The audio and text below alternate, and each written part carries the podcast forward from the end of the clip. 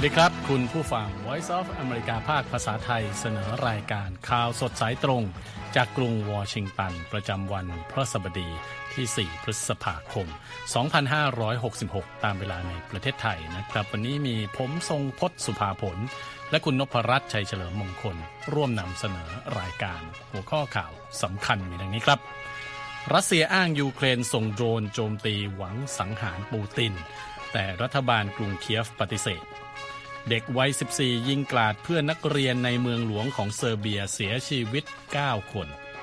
องค์กรสื่อออกรายงานเชิงลึกด้านเสรีภาพสื่อ ไทยติดอันดับ 106 และเฟดขึ้นดอกเบี้ย 0.25%ตามคาดนะครับ ส่งสัญญาณหยุดเพิ่มรอบหน้า ในส่วนเสริมข่าววันนี้นะครับ มีรายงานตรวจสอบข่าวจริงหรือไม่สหรัฐ ทอดทิ้งพลเมืองของตนไว้ในสงครามกลางเมืองที่สุดาน และส่งท้ายวันนี้อากาศร้อนสุดขีดในไทยมาพร้อมสองภัยร้ายด้านสุขภาพนะครับ ติดตามรายงานเหล่านี้ได้จาก VOA ภาคภาษาไทยกรุงวอชิงตันครับ ครับสถานการณ์ที่ยูเครนวันนี้ รัสเซียอ้างว่ายูเครนส่งโดรนโจมตีหวังสังหารปูตินเรื่องราวเป็นอย่างไรครับคุณนพก็รัตน์เป็นคำกล่าวหาของรัฐบาลมอสโกนะคครัรับบที่ออกมาในวันพุธว่าทางยูเครนส่งโดรนมาโจมตีที่ทำเนียบเครมลินในช่วงข้ามคืน และเป็นความพยายามที่ไม่ประสบความสำเร็จในการมุ่คงรับสังหารประธานาธิบดีเอ่อ วลาดิเมียร์ปูตินนะครับ โดยเจ้าหน้าที่ระดับสูงของทำเนียบประธานาธิบดียูเครนออกมาตอบโต้เรื่องนี้นะครับ คุณสมพศว่ารัฐบาลกรุงเคียฟไม่ได้มีส่วนเกี่ยวข้องใด ๆ กับเรื่องนี้ และรอยเตอร์รายงานว่าเป็นข้อกล่าวหาที่รุนแรงที่สุดที่รัสเซียมีต่อยูเครน ตั้งแต่รัฐบาลมอสโก ส่งทหารบุกประเทศเพื่อนบ้านเมื่อ 14 เดือนก่อนนะครับครับรัสเซียกล่าวหาว่าในการโจมตีครั้งนี้ มีโดรนสองลำพยายามเข้าโจมตีทำเนียบที่พักของปูตินในบริเวณที่ตั้งซึ่งเป็นป้อมปราการ แล้วก็มีกำแพงล้อมรอบด้วย อย่างไรก็ตามครับรัสเซียกล่าวว่าการป้องกันภัยด้วยระบบอิเล็กทรอนิกส์สามารถสกัดกั้นการโจมตีที่ว่านี้ไว้ได้รัฐบาลรัสเซียกล่าวว่าขอสงวนสิทธิ์ที่จะปฏิบัติการแก้แค้นเลยครับคุณทรงพจน์ครับแล้วก็รอยเตอร์บอกว่าเป็นสัญญาณว่ามอสโกอาจใช้เหตุการณ์นี้เป็นข้อสนับสนุนเพื่อยกระดับความร้อนแรงของสงครามในยูเครนได้ ช่องบาซาที่เป็นช่องที่เชื่อมโยงกับหน่วยงานรักษากฎหมายของรัสเซีย แล้วก็เผยแพร่เนื้อหาบนแพลตฟอร์ม Telegram มีการโพสต์คลิปวิดีโอที่แสดงภาพวัตถุบินได้ เข้ามาใกล้โดมของอาคารวุฒิสภาที่ทำเนียบเครมลินเหนือจตุรัสแดง ซึ่งจะเป็นที่จัดพาเหรดวัน Victory Day โดยวัตถุดังกล่าวเป็นแสงวาบก่อนที่จะถึงเป้าหมายด้วยนะครับ ทั้งนี้รอยเตอร์บอกว่าไม่สามารถยืนยันความถูกต้องของคลิปดังกล่าวได้โดยทันทีขณะที่แถลงการณ์ของสำนักงานประธานาธิบดีรัสเซียกล่าวว่าเศษของโดรน ตกกระจายบนพื้นที่ของทำเนียบเครมลิน แต่ไม่มีผู้ใดรับบาดเจ็บหรือเสียชีวิต และตัวอาคารก็ไม่ได้รับครับความเสียหายด้วยสื่อ RIA รายงานด้วยครับว่าประธานาธิบดีปูตินไม่ได้อยู่ที่เครมลินในเวลานั้น และเขาทำงานอยู่ที่ณที่พักที่โนโวโอกาโยโซนอกกรุงมอสโกในวันพุธครับ ครับข่าวหน้าตกใจอีกเรื่องหนึ่งนะครับ คุณนพรัตน์ครับ เด็กชายวัย 14 ปี ใช้อาวุธปืนยิงกราดใส่เพื่อนนักเรียนนะครับ ที่โรงเรียนในกรุงเบลเกรด เมืองหลวงของเซอร์เบีย ในช่วงเช้าวันพุธนะครับ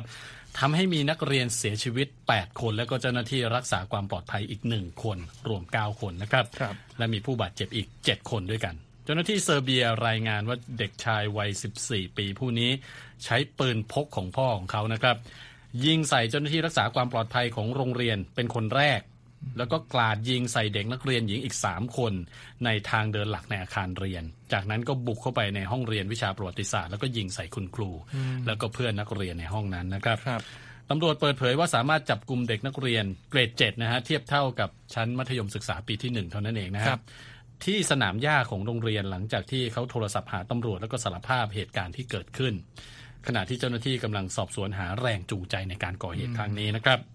เวเซลินมิลิชหัวหน้าตำรวจกรุงเบลเกรด กล่าวว่าผู้ก่อเหตุมีปืนสองกระบอก ระเบิดสองลูกโอ้ครับแล้วก็วางแผนไว้แล้วทั้งหมดนะครับเขามีกระทั่งรายชื่อของนักเรียนที่เขาต้องการสังหาร และวิชาที่เด็กเหล่านั้นเข้าเรียนด้วย รัฐมนตรีกิจการภายในเซอร์เบียบอกว่าในจำนวนผู้เสียชีวิต 9 คนนะฮะเป็นนักเรียน 8 คน ส่วนผู้บาดเจ็บมีครู 1 คน แล้วก็เด็กนักเรียน 6 คน หนึ่งในนักเรียนที่รอดชีวิตกล่าวกับรอยเตอร์ว่าผู้ต้องสงสัยค่อนข้างเป็นคนเงียบขรึม ดูเหมือนเป็นคนดีและเรียนเก่ง เขาไม่ค่อยสูงสิงกับใครนะครับ นอกจากตัวมือปืนที่ถูกจับกลุ่มแล้วตำรวจก็ยังควบคุมตัวพ่อของมือปืนไว้ด้วยนะครัฮะบในฐานะที่เป็นเจ้าของปืนที่ใช้ในการก่อเหตุทางการของเซอร์เบียก็ประกาศไว้อะไรให้แก่ผู้เสียชีวิตในเหตุการณ์นี้เป็นเวลา 3 วันทั่วประเทศนะครับ เริ่มตั้งแต่วันศุกร์นี้ ปกติแล้วเหตุยิงกราดในเซอร์เบียไม่ค่อยเกิดขึ้นนะครับคุณนพรัตน์ตามสถิติของทางการชี้ว่าเกิดขึ้นเพียง 4 ครั้งในช่วง 16 ปีที่ผ่านมานะครับ โดยผู้ก่อเหตุเป็น ผู้ใหญ่ทั้งหมด ครั้งนี้เป็นครั้งแรกที่ผู้ก่อเหตุเป็นเด็กครับอืมครับ ก็เป็นเหตุเศร้าที่ไม่อยากให้เกิดขึ้นนะครับครับ ไปดูเอ่อข่าวจากประเทศเพื่อนบ้านเราบ้างครับ รัฐบาลทหารเมียนมาประกาศอภัยโทษนักโทษการเมืองจำนวน 2,153 คนครับ และเหตุการณ์ดังกล่าวก็ทำให้มีการปล่อยตัวนักโทษมาพบญาติ หลังจากที่พวกเขาถูกควบคุมตัวไว้ตั้งแต่เกิดเหตุการณ์ปราบปรามผู้เห็นต่างกับรัฐบาลนะครับ ทางการกล่าวว่าการอภัยโทษนี้เป็นส่วนหนึ่งของการรำลึกวันสำคัญทางพุทธศาสนา ที่เรียกชื่อว่าเป็นวัน Kasone Full Moon Day โดยเมียนมาถือว่าเป็นวันประสูติของพระพุทธเจ้าครับตามรายงานของ AFP นะครับ การประกาศออกมาครั้งนี้มีขึ้นเมื่อเมียนมาต้อนรับรัฐมนตรีต่างประเทศของจีนฉินกัง ซึ่งผู้นำทหารพลเอกมินอ่องหล่ายได้พบกับรัฐมนตรีผู้นี้ด้วย ซึ่งถือเป็นเจ้าหน้าที่ระดับสูงสุดของจีนที่เขาได้พบเอ่อ ตั้งแต่เกิดเหตุรัฐบาลรัฐประหารในเมียนมามานะครับ กระทรวงการต่างประเทศจีนอ้างอิงคำพูดของฉินกังที่กล่าวว่าประชาคมโลกควรเคารพในอธิปไตยของเมียนมา และแสดงบทบาทที่สร้างสรรค์ในการช่วยเมียนมาประสบความสำเร็จในการสร้างสันติภาพและความสมานฉันท์จีนก็สนับสนุนโครงการระบบสาธารณูปโภคหลายโครงการในเมียนมานะครับ เช่น เส้นทางจากตอนเหนือของเมียนมาที่เชื่อมต่อกับมณฑลยูนานของจีน แล้วก็ต่อไปยังมหาสมุทรอินเดียด้วย ในส่วนของสถานการณ์การเมืองในประเทศนะครับ มีประชาชนกว่า 21,000 คนถูกจับกลุ่มตัวไปแล้ว ตั้งแต่กองทัพโค่นรัฐบาล พลเรือนเมื่อเดือนกุมภาพันธ์2ปีก่อน ตามข้อมูลของหน่วยงานสอดส่องสถานการณ์ในเมียนมานะครับรัฐบาลดังกล่าวก็นำโดยนางองซานซูจี ซึ่งตอนนี้ก็ถูกควบคุมตัวเช่นกันสหประชาชาติระบุครับว่าในช่วงเวลาดังกล่าวมีนักข่าวอย่างน้อย 170 คนที่ถูกจับกลุ่มตัวไปด้วยนะครับคุณสมพศ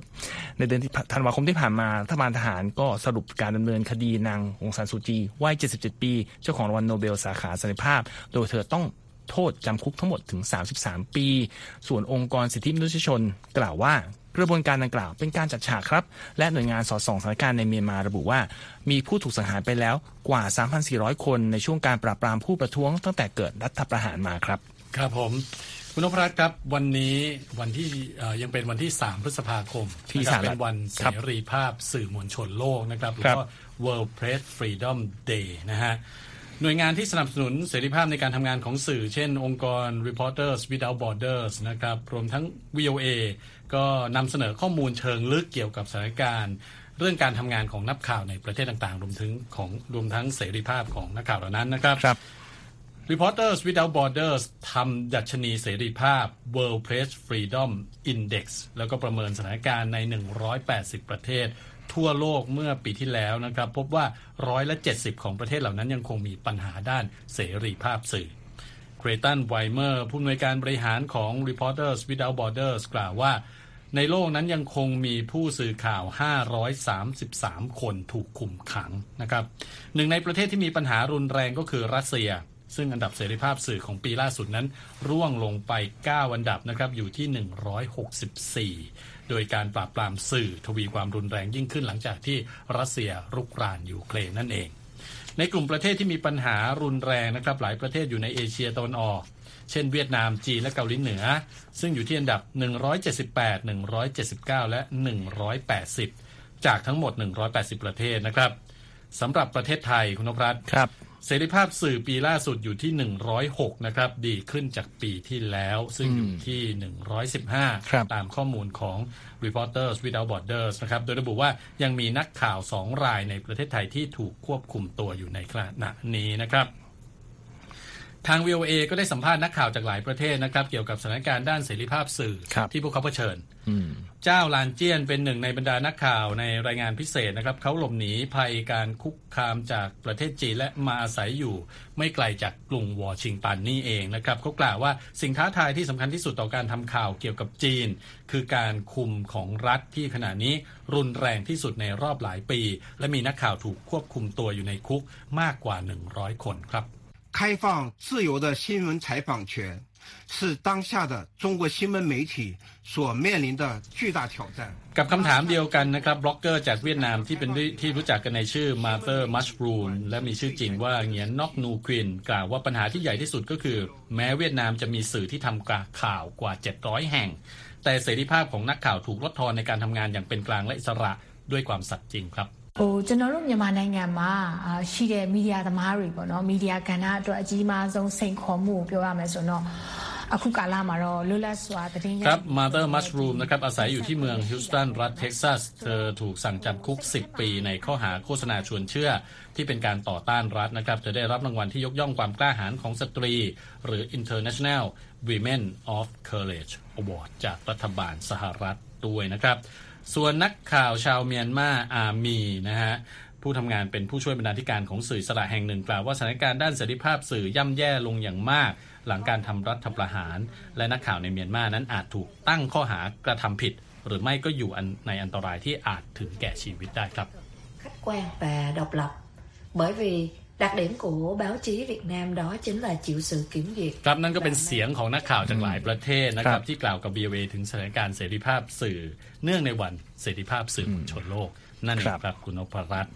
ไปกันต่อนะครับ จากเสรีภาพสื่อเราไปตรวจสอบข่าวกันบ้างนะฮะหรือโปรลิกราฟนั่นเอง การสู้รบรุนแรงในซูดานเกิดขึ้นเมื่อกลางเดือนที่แล้วนะครับกลายมาเป็นประเด็นที่ทำให้ทางการจีนวิพากษ์วิจารณ์สหรัฐ โดยเฉพาะการดูแลพลเมืองของสหรัฐเองที่อยู่ในซูดานนะครับ ถึงขั้นที่ว่ากรุงปักกิ่ง กล่าวหากรุงวอชิงตันว่าทอดทิ้งประชาชนของตนเอง เรื่องนี้โพลีกราฟตรวจสอบแล้วเป็นอย่างไร คือต้องย้อนกลับไปว่าหลังเกิดเหตุการณ์ต่อสู้ระหว่าง กองทัพซูดาน และกองกำลังกึ่งเคลื่อนที่เร็วที่ซูดาน วันที่ 15 เมษายนที่ผ่านมาผ่านไป 3 วันนะครับโฆษกของทำเนียบขาวคารินชองเปียออกมา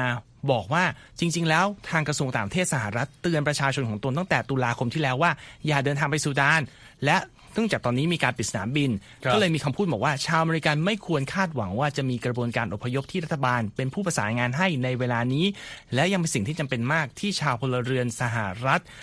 จะต้องในซูดานนะฮะต้องทำการจัดการต่างๆตัวเอง เพื่อให้ปลอดภัยภายใต้สถานการณ์ปัจจุบันนี้ หลังจากนั้นมาวันที่29เมษายน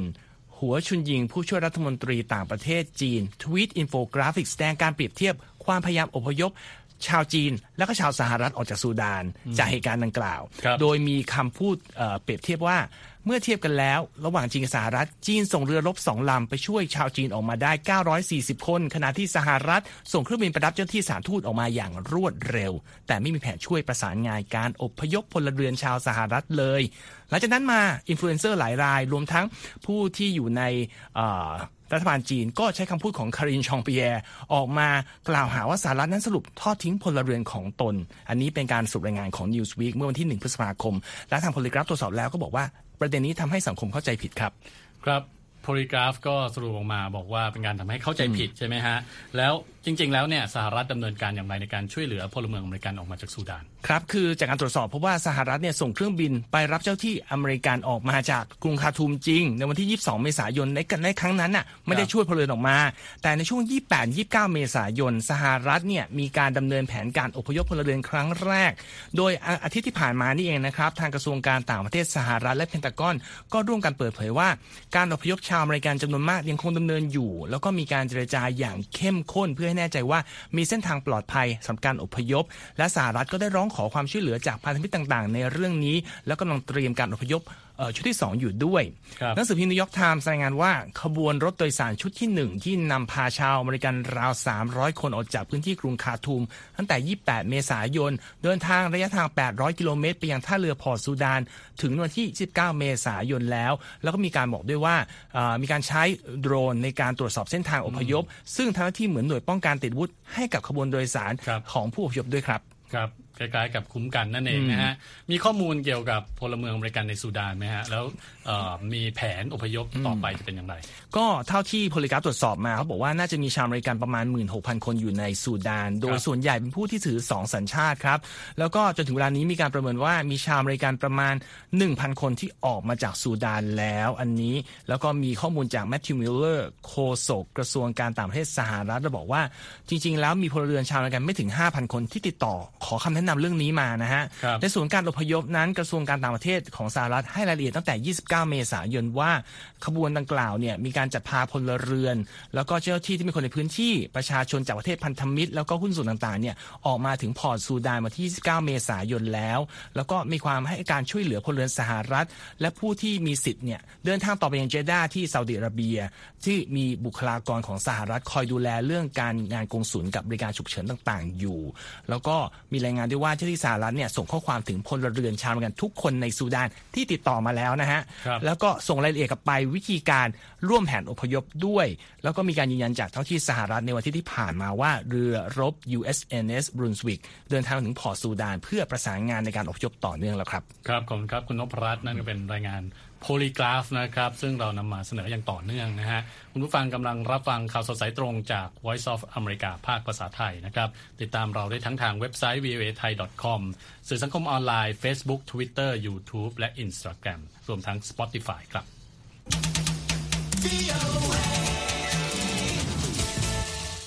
ฟังข่าวกันต่อครับนะครับไปที่อิหร่านบ้างนะครับ กองทัพเรือสหรัฐเปิดเผยว่าทางการอิหร่านยึด เรือบรรทุกน้ำมันติดธงปานามาในบริเวณช่องแคบฮอร์มุสนะครับ ซึ่งเป็นเรือลำที่สองที่ถูกอิหร่านยึดไว้ในช่วงไม่กี่วันที่ผ่านมานี่เองนะครับครับกองเรือที่ 5 ประจำภาคพื้นตะวันออกกลางของกองทัพเรือสหรัฐ ระบุว่าเรือลำล่าสุดที่ถูกยึดคือเรือเนียววีนะฮะเชื่อว่ากองกำลังพิทักษ์ปฏิวัติของอิหร่านเป็นผู้ยึดไปโดยมีการเผยแพร่ภาพของเรือบรรทุกน้ำมันลำหนึ่งถูกล้อม โดยเรือรักษาการ นับสิบลำนะครับแถลงการของกองเรือที่ 5 ของสหรัฐบอกว่าเรือเหล่านั้นบังคับเรือบรรทุกน้ำมันให้เปลี่ยนทิศทาง และมุ่งหน้าไปยังเขตหน้าน้ำของอิหร่านนอกชายฝั่งบันดาอับบาส และการกระทำของอิหร่านนั้นถือเป็นการขัดต่อกฎหมายระหว่างประเทศ และขัดขวางความมั่นคงในภูมิภาคนี้นะครับ อย่างไรก็ตามทางการอิหร่าน ยังไม่ได้ออกมาแสดงความเห็นเกี่ยวกับการยึดเรือในครั้งนี้นะครับคุณนพรัตน์ครับ มาดูอีกอประเด็นหนึ่งซึ่งเป็นข่าวของวงการเศรษฐกิจนะครับ ประธานาธิบดีโจไบเดนของสหรัฐ กล่าวยกย่องประธานธนาคารโลกคนใหม่ว่าเป็นผู้นำการเปลี่ยนแปลงที่สามารถ นำปัญหาภาวะโลกร้อนเข้าไปอยู่ในความท้าทายที่ธนาคารโลกต้องเผชิญในการทำงานกับประเทศกำลังพัฒนาต่างๆครับ โดยในวันพุธนะครับ คณะกรรมการบริหารของธนาคารโลกลงมติเลือกอาเจย์บังกา ชาวอเมริกันเชื้อสายอินเดีย และเป็นผู้ที่ประธานาธิบดีไบเดนเสนอชื่อด้วยตนเองให้เป็นประธานธนาคารโลกคนใหม่ครับ บังกานี่เคยดำรงตำแหน่ง CEO ของบริษัทบัตรเครดิตมาสเตอร์การ์ดนะครับ โดยเขาจะเริ่มปฏิบัติหน้าที่ประธานธนาคารโลก ในวันที่ 2 มิถุนายนนี้ โดยผู้นำสหรัฐระบุในแถลงการว่าอาเจบังกาจะเป็นผู้นำการเปลี่ยนแปลง เขาจะนำความรู้ประสบการณ์ และความคิดสร้างสรรค์ใหม่ๆ ให้กับตำแหน่งประธานธนาคารโลก และบอกว่าเขาจะช่วยนำพาสถาบันการเงินแห่งนี้ ผ่านกระบวนการเปลี่ยนแปลงและการขยายตัว เพื่อรับมือกับความท้าทายของโลก ซึ่งส่งผลกระทบต่อภารกิจหลัก ซึ่งก็คือการแก้ปัญหาความยากจน และการเปลี่ยนแปลงของสภาพภูมิอากาศครับ โดยปกติแล้วตามธรรมเนียมครับประธานธนาเอ่อประธานาธิบดีสหรัฐจะเป็นผู้เสนอเอ่อผู้ดำรงตำแหน่งธนาประธานธนาคารโลกคนใหม่ แล้วก็ใช่ได้รับความเห็นรอบเห็นชอบจากคณะกรรมการบริหารตามระเบียบนะครับ แต่ว่าความเป็นจริง สมาชิกประเทศใดๆก็มีสิทธิเสนอครับ แต่ว่าสหรัฐเนี่ยก็เป็นผู้ถือหุ้นรายใหญ่ที่สุดนั่นเองครับ ครับผม ไปกันที่ข่าวใหญ่ในวงการธุรกิจนะครับ วันนี้ระบบธนาคารกลางสหรัฐ หรือว่า Federal Reserve นะครับครับ ขึ้นอัตราดอกเบี้ยนโยบายอีก 0.25%นะฮะพร้อมส่งสัญญาณว่าอาจจะหยุดใช้มาตรการขึ้นดอกเบี้ยในคราวหน้า หลังจากที่เพิ่มมา 10 ครั้งติดต่อกันแล้วนะครับ หลังการประกาศในวันพุธอัตราดอกเบี้ยนโยบายของสหรัฐ เพิ่มขึ้นไปอยู่ที่ระดับ 5%ถึง 5.25% ซึ่งเป็นระดับสูงที่สุดในรอบ 16 ปี และจะมีผลให้ต้นทุนการกู้ยืมเงินของผู้บริโภคในอเมริกาสูงขึ้นนะครับผู้กำหนดนโยบายของเฟดบอกด้วยว่าจะจับตามองว่ามามาตรการขึ้นดอกเบี้ยต่อไปยังจำเป็นหรือไม่ ในการควบคุมอัตราเงินเฟ้อในสหรัฐ หลังจากดัชนีราคาผู้บริโภคในสหรัฐอยู่ที่ระดับ 5%เเมื่อเดือนมีนาคมนะครับลดลงจากระดับสูงสุดที่ 9.1%เมื่อเกือบ 1 ปีก่อน แต่ว่ายังคงสูงกว่าระดับ 2%ที่เฟดต้องการให้เป็นนะครับเจอโรมพาวเวลประธานระบบธนาคารกลางสหรัฐกล่าวกับผู้สื่อข่าวว่ายังไม่มีการตัดสินใจหยุดขึ้นดอกเบี้ยในวันนี้ อย่างไรก็ตามการจับตาและรอดู ก็ถือเป็นการปรับเปลี่ยนนโยบายของเฟดในรอบหลายเดือนที่ผ่านมานะครับ ซึ่งเฟดย้ำมาตลอดว่าการเพิ่มอัตราดอกเบี้ยอย่างต่อเนื่องนั้น เป็นสิ่งจำเป็นในการควบคุมเงินเฟ้อนะครับทั้งนี้เศรษฐกิจสหรัฐยังคงฟื้นตัวอย่างเข้มแข็งจากการระบาดของโควิด -19 บริษัทต่างๆ จ้างงานอย่างต่อเนื่องเดือนละหลายแสนตำแหน่ง ขณะที่อัตราการว่างงานอยู่ที่ระดับต่ำสุดในรอบ 50 ปีนะครับ แต่ว่าความวุ่นวายจากการล้มลงของธนาคารขนาดใหญ่ 3 แห่งในช่วง 2 เดือนที่ผ่านมาก็ทำให้เกิดแรงสั่นสะเทือนต่อตลาดการเงินในอเมริกา และก็สั่นคลอนความเชื่อมั่นของนักลงทุนจำนวนมากด้วยนะครับสำหรับดัชนีหุ้นในสหรัฐวันนี้นะครับดาวโจนส์ลดลง 270 จุด ปิดที่ 33,414 จุด Standard Poor's ลดลง 29 จุด ปิดที่ 4,091 จุด NASDAQ ลดลง 55 จุดนะครับ ปิดที่ 12,025 จุด ส่วนค่าเงินดอลลาร์สหรัฐวันนี้ 1 ดอลลาร์แลกได้ 33 บาท 90 สตางค์นะครับ คุณฟังกำลังรับฟังข่าวสดสายตรงจาก VOA ภาคภาษาไทยครับ เดี๋ยวช่วงต่อไปมีรายงานที่เกี่ยวกับเมืองไทยมาเสนอด้วยครับ ครับ เรื่องแรกนะฮะที่เกี่ยวกับเมืองไทยนะครับ เจ้าหน้าที่ทางการไทยเปิดเผยว่าตอนนี้เนี่ยไทยกำลังเจรจากับบริษัทผลิตแบตเตอรี่รายใหญ่ของจีนนะครับ CATL และผู้ผลิตอีกหลายราย เพื่อให้ก่อสร้างโรงงานผลิตแบตเตอรี่ในประเทศไทย ซึ่งก็ตั้งเป้าว่าจะเป็นศูนย์กลางการผลิตรถยนต์ไฟฟ้าในภูมิภาคนี้นะครับ อันนี้เป็นรายงานของรอยเตอร์สนะครับคุณนพรัตน์ครับการหารือเรื่องนี้มีขึ้นในขณะที่ไทยกำลังพยายามก้าวขึ้นมามีบทบาทสำคัญในห่วงโซ่อุปทานของตลาดรถยนต์ไฟฟ้า นอกประเทศจีนโดยทางการไทยเสนอมาตรการจูงใจหลายด้านนะครับ รวมถึงการลดภาษีและการอุดหนุน เพื่อให้ไปถึงเป้าหมายดังกล่าวนริศ เทิดสถีรศักดิ์นะครับเลขาธิการคณะกรรมการส่งเสริมการลงทุนหรือ BOI กล่าวว่าเรากำลังเจรจากับหลายบริษัทในอุตสาหกรรมแบตเตอรี่ ไม่ใช่แค่ CATL เท่านั้น พร้อมยืนยันว่าหนึ่งในเป้าหมายคือการดึงดูด ผู้ผลิตแบตเตอรี่ให้ตั้งโรงงานในประเทศไทยนะครับ CATL นี่ก็เป็นผู้ผลิตแบตเตอรี่รายใหญ่ของโลกนะครับด้วยส่วนแบ่งการตลาด รวมกันนะครับ 37เปอร์เซ็นเลยทีเดียวนะครับครับส่วนไทยก็ถือเป็นผู้ผลิตรถยนต์รายใหญ่อันดับ 10 ของโลก แล้วก็ตั้งเป้าว่าจะปรับเปลี่ยนการผลิตรถยนต์ 30เปอร์เซ็นของศักยภาพการผลิตทั้งหมดไปเป็นรถยนต์ไฟฟ้านะครับครับส่งท้ายกันวันนี้ครับ คุณนพรัตน์เราก็มีเรื่องราวของความร้อนที่เมืองไทยนะครับ หลายคนก็คงจะประสบพบเห็นกันดีนะฮะแต่ว่าก็มีผู้เชี่ยวชาญที่บอกว่า ความร้อนนี้จะยังไม่หายไปง่าย อาจจะต่อเนื่องยาวนานไปถึงฤดูร้อนอู้เลยก็เป็นได้นะฮะติดตามเรื่องนี้จากคุณคมสันศรีธนวิบุญชัยครับครับเมื่อเร็วๆนี้กรมอุตุนิยมวิทยาของไทย เตือนถึงอุณหภูมิความร้อนที่จะเพิ่มสูงขึ้นทั่วทั้งประเทศ ดัชนีความร้อนสูงสุดคาดว่าจะแตะระดับ 54 องศาเซลเซียส ในจังหวัดชลบุรีทางตะวันออก และเกาะภูเก็ตในชายฝั่งตอนใต้ แม้ในพื้นที่กรุงเทพจะวัดอุณหภูมิได้ประมาณ 37 องศาเซลเซียส แต่ด้วยความชื้นทำให้รู้สึกว่าอุณหภูมิสูงกว่า 40 องศาเซลเซียส ตามถนนหนทางจะพบผู้คนใช้ร่มเพื่อป้องกันความร้อน หรือว่าเดินหลบใต้ร่มเงาของสิ่งปลูกสร้างต่างๆ มักซิมิเลียน เอเรรา นักภูมิอากาศวิทยา และประวัติศาสตร์สภาพอากาศ ผู้จะทำข้อมูลของเว็บไซต์ Extreme Temperatures Around the World ที่คอยตรวจสอบสภาพอากาศ โดยอ้างอิงข้อมูลจากกรมอุตุนิยมวิทยา ระบุว่าจากความร้อนที่เกิดขึ้นอย่างต่อเนื่องทำให้ประเทศไทยมีอุณหภูมิสูงในระดับ 45 องศาเซลเซียสเป็นครั้งแรก อนุชาบุรพชัยศรีโฆษกรัฐบาลกล่าวว่า ความร้อนที่เกิดขึ้นเมื่อเร็วๆนี้ ยังได้ทำลายสถิติการใช้ไฟฟ้า โดยประเทศไทยใช้ไฟฟ้ามากกว่า 39,000 เมกะวัตต์ ในวันที่ 6 เมษายน ปี 2566 สูงขึ้นเมื่อเทียบกับ 32,000 เมกะวัตต์ ในเดือนเมษายน ปี 2565อย่างไรก็ดีผู้เชี่ยวชาญระบุว่าอุณหภูมิที่สูงในปัจจุบันของประเทศไทย ยังไม่ถือว่าเป็นคลื่นความร้อน นายสมควรต้นจาน ผู้อำนวยการฝ่ายตรวจสอบและสำรวจสภาพอากาศที่กรมอุตุนิยมวิทยาแห่งประเทศไทย กล่าวกับสถานีโทรทัศน์ไทย PBS ว่า ประเทศเพื่อนบ้านของไทยเผชิญคลื่นความร้อนมาตั้งแต่ต้นเดือนเมษายน นายสมควรอธิบายว่า สภาวะอากาศในไทยไม่ได้เป็นคลื่นความร้อน เหมือนที่เกิดขึ้นในอินเดียและบังคลาเทศ ที่พบว่ามีอุณหภูมิสูงถึง 40 องศาเซลเซียส เป็นเวลาหลายวัน มีการสะสมความร้อน และอุณหภูมิเฉลี่ยก็เพิ่มขึ้นถึง 5 องศาเซลเซียสต่อวันมีรายงานว่าในอินเดียมีผู้เสียชีวิตมากกว่า 12 คน เนื่องจากอุณหภูมิที่สูงมากจนเกินไป ขณะที่อีกหลายคนต้องเข้ารับการรักษาตัวที่โรงพยาบาล ในประเทศไทยมีรายงานว่าพบผู้เสียชีวิตสองคน ในส่วนอื่น ๆ ของทวีปเอเชีย ทั้งจีน ลาว ปากีสถาน และเวียดนาม ต่างมีรายงานที่ชี้ว่าอุณหภูมิเพิ่มสูงขึ้นในเดือนเมษายนอ้างอิงตามรายงานของหนังสือพิมพ์บางกอกโพสต์ ระบุว่ากรมอุตุนิยมวิทยาของไทย แจ้งว่าขณะนี้ประเทศไทยกำลังเข้าสู่ช่วงสิ้นสุดฤดูร้อน และฤดูร้อนจะจบลงกลางเดือนพฤษภาคม แต่ชาวศิวพรชัยณอุตุนิยมวิทยาในกรุงเทพ กล่าวกับ VOA ว่า อุณหภูมิที่ร้อนจัดอาจเกิดขึ้นยาวนานกว่านั้น ชาววัดอธิบายว่าในประเทศไทยเดือนเมษายนเป็นเดือนที่ร้อนที่สุดของปี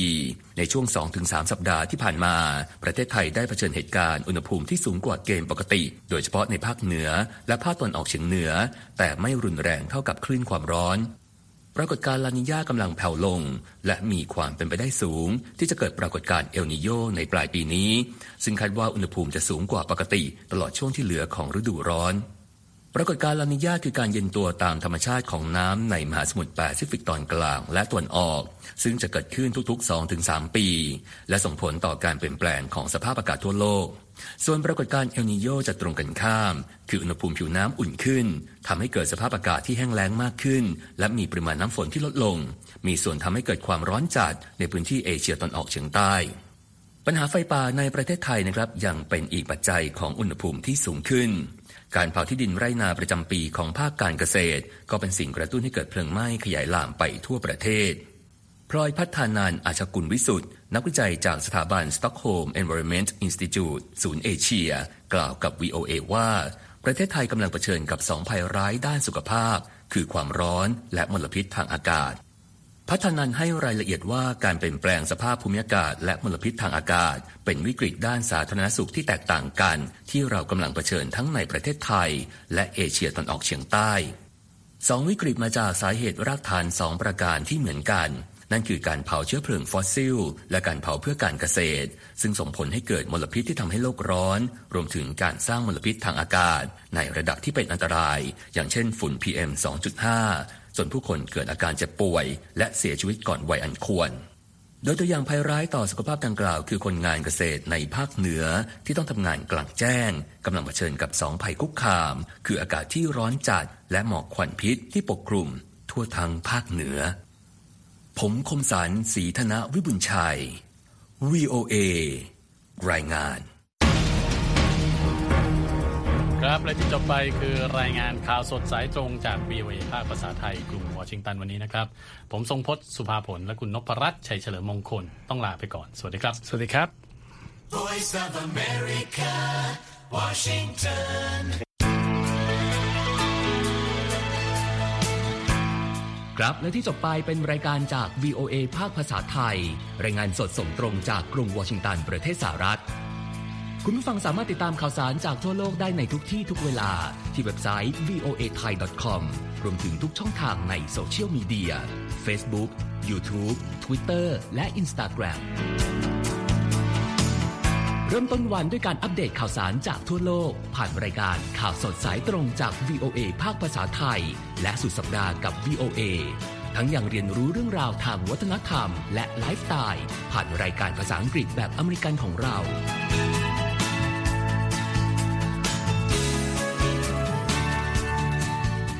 ติดตามความเคลื่อนไหวในประเทศสหรัฐ การเมืองอเมริกัน พร้อมเข้าใจที่มาที่ไปของเหตุการณ์สำคัญ รวมถึงข่าวต่างประเทศ จากแหล่งข่าวที่เชื่อถือได้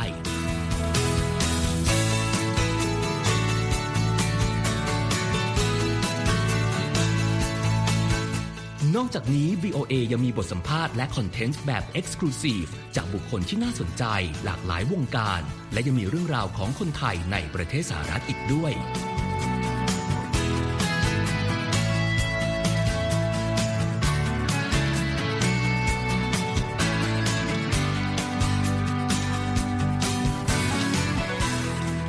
อบคุณนะครับที่ให้ VOA ไทยเป็นส่วนหนึ่งในการติดตามข่าวสารสาระและเกร็ดความรู้ของคุณ จากรายการต่างๆ ที่เรามุ่งมั่นนำเสนอ เพื่อความเที่ยงตรง ทันเหตุการณ์ และมีประโยชน์ในทุกๆวัน